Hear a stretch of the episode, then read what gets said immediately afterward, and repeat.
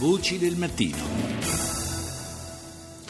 Saluto Giampiero Gramaglia, consigliere dell'Istituto per gli Affari Internazionali, lo IAI. Buongiorno Gramaglia. Buongiorno e buongiorno agli ascoltatori.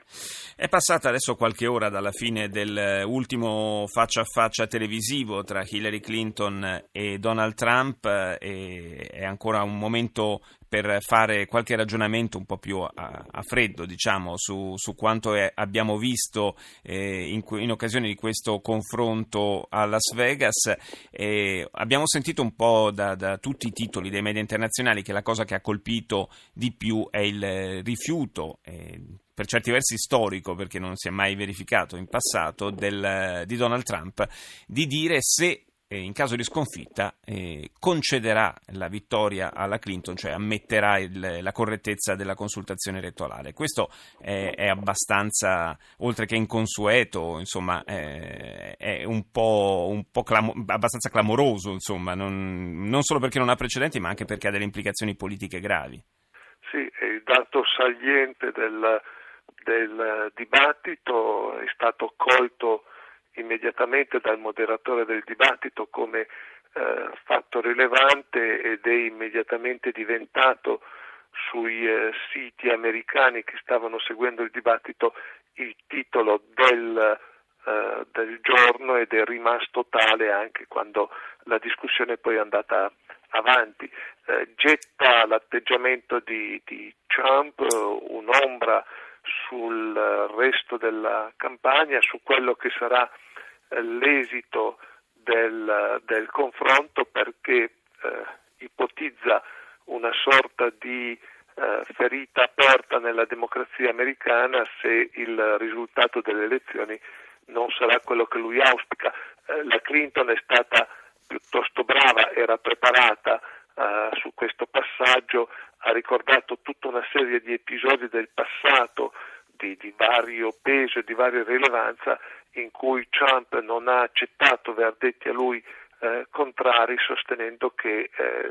le cose erano truccate perché il risultato non era stato quello da lui auspicato. Ecco, una, un atteggiamento così dirompente non si, è, non si ricorda nemmeno in occasione del eh, rush finale delle presidenziali tra Gore e Bush, che davvero eh, tenne a lungo l'America con il fiato sospeso, lì eh, si parlò di, di, di, necessità di riconteggio dei voti, di, era un testa a testa davvero voto a voto tra i due, eppure a un certo punto proprio Gore decise di rompere gli indugi, di concedere la vittoria a Bush, proprio per evitare delle conseguenze a livello istituzionale.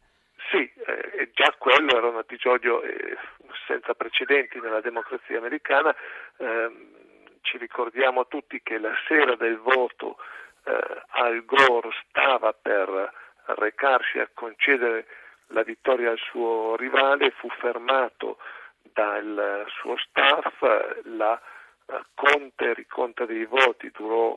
varie settimane, ma alla fine, di fronte al verdetto della Corte Suprema, Al Gore concesse la vittoria al rivale e la democrazia americana ritrovò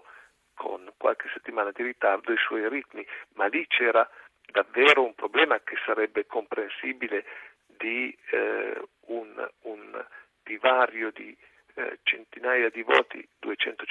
257 mi pare di ricordare, in Florida a fronte di un voto popolare che in tutto il paese era di mezzo milione di voti a favore di Al Gore, ma quei 257 voti, voti in Florida fecero pendere la bilancia dalla certo. parte di, di Bush. C'è un'altra cosa che mi ha colpito nel dibattito di questa notte quando Trump, che devo dire eh, verso la fine è apparso abbastanza in difficoltà e a corto di argomenti, parlando di economia eh, si è lanciato a ipotizzare eh, in quattro anni di sua presidenza un balzo in avanti del PIL americano degno eh, di quello, eh, dei ritmi di crescita cinesi, ha parlato di 5-6% di crescita del PIL, mi sembra veramente un per quanto in, campagna elettorale eh, si tenda a esagerare un po', ma mi sembra che sia andato un po' oltre. Sì, anche sui posti di lavoro. Lui mm, continua a dire che continua a dire è, il, il, la sua linea sui posti di lavoro che ne creerà 25 milioni, nel contempo dice che rimanderà indietro milioni di lavoratori illegali, eh, non ci sono 25 milioni di, eh, negli Stati Uniti attualmente, quindi avrà per forza bisogno degli immigrati per riempire quei posti di lavoro che lui stesso promette di creare. Sì, infatti, anche in questo caso proprio l'aritmetica lo, lo, lo condanna, diciamo. E grazie a Giampiero Gramaglia dello IAI per essere stato con noi stamani.